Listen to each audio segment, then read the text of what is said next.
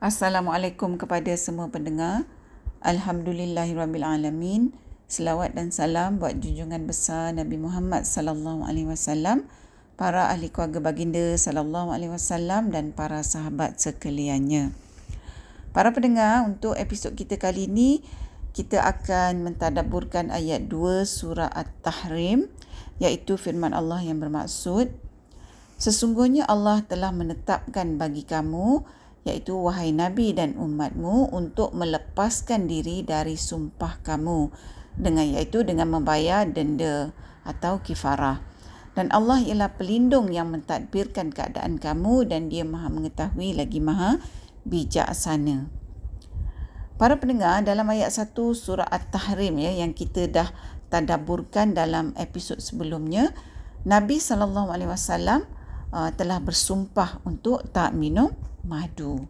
Ha, jadi dalam ayat 2 surah At-Tahrim ni Allah Subhanahu Wa Taala mengajar kita bahawa bila kita uh, buat sesuatu sumpah maka Allah uh, memberikan kita kelonggaran untuk melepaskan diri kita dari sumpah tu dengan kita membayar kafarah ataupun membayar denda.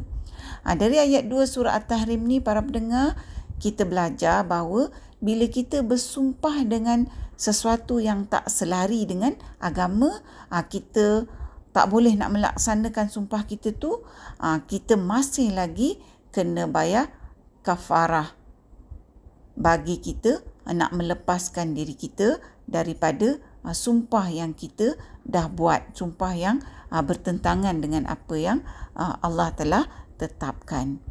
Iaitu sumpah yang kita tak boleh laksanakan. Maksudnya para pendengar, Allah mengajarkan kita jadi orang yang bertanggungjawab terhadap uh, kesan uh, terhadap kesan daripada perbuatan kita. Kalau kita lihat ya para pendengar, sehingga hari ini daripada ayat ni diturunkan sehingga ke hari ini dan mungkin sehingga hari kiamat akan terus terdapat uh, segelintir manusia uh, yang bersumpah dengan sumpah yang tak boleh nak dilaksanakan. Uh, sebab sumpah tu bertentangan dengan apa yang telah Allah tetapkan. Ataupun memang sumpah tu uh, tak boleh nak dilaksanakan. Uh, contohnya kita selalu dengarkan orang kata kalau kau buat benda tu aku potong tangan aku. Jadi bila orang tu buat benda tu kita tak potong tangan kita. Ha, dan memang tak sepatutnya lah kita uh, potong tangan kita kan kerana perbuatan mencederakan diri itu dilarang oleh agama Islam. Ha, jadi Allah memberikan aturan untuk kita uh, membayar kafarah bagi sumpah kita yang kita tak boleh nak laksanakan. Ha, sebab bertentangan dengan ajaran agama ataupun memang benda yang kita tak boleh buat. Kerana Allah nak melindungi kita daripada kesan sumpah kita tu. Jadi Allah menutup ayat 2 surah At-Tahrim ni para pendengar dengan Allah mengingatkan kita bahawa Allah tu maha mengetahui lagi maha bijaksana. Kalau kita sembunyikan pun sumpah kita yang bertentangan dengan hukum Allah tu, Allah bagi tahu kita bahawa Allah tetap mengetahui, Allah tetap tahu walaupun manusia lain mungkin tak tahu tentang sumpah kita tu dan kita tetap kena membayar kafarah ataupun denda aa, untuk kita nak lepaskan diri kita daripada sumpah yang tak sepatutnya kita buat.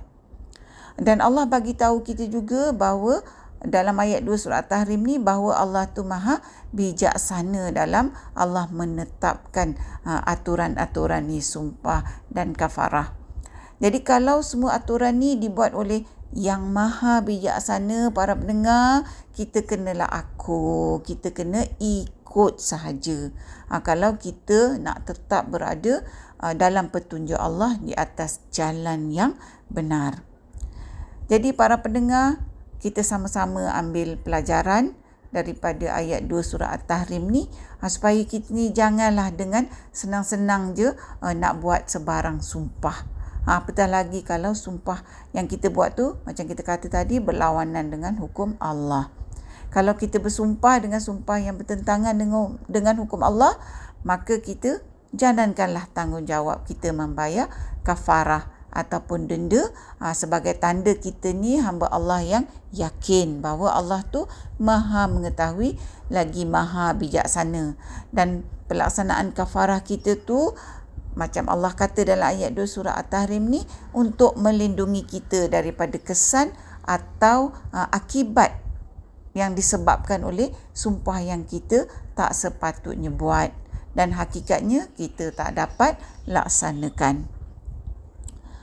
Jadi para pendengar kita sama-sama berhati-hatilah dalam bab sumpah uh, yang mana syaitan memang sentiasa tunggu peluang nak gelincirkan kita. Ha, jadi kita janganlah bagi peluang pada syaitan untuk memperdayakan kita untuk menipu kita, mengalahkan kita uh, melalui uh, amalan sumpah yang tak bertepatan dengan ajaran agama ataupun melalui amalan membuat sumpah yang memang kita tak boleh laksanakan. Para pendengar yang dihormati, setakat ini dahulu perkongsian kita buat kali ini. Moga kita bertemu di episod yang seterusnya insya-Allah. Assalamualaikum. Sekiranya anda merasakan bahawa perkongsian tadabbur bersama Dr. H ini memberikan manfaat kepada anda, saya ingin mengajak anda untuk menyertai saya bergabung usaha menyemarakkan amalan tadabbur Quran dengan memanjangkan perkongsian ini kepada orang lain serta jangan lupa untuk tekan butang follow untuk mengikuti episod-episod yang seterusnya.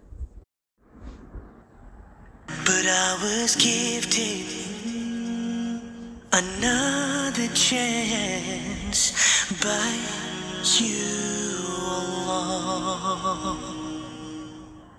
Hello from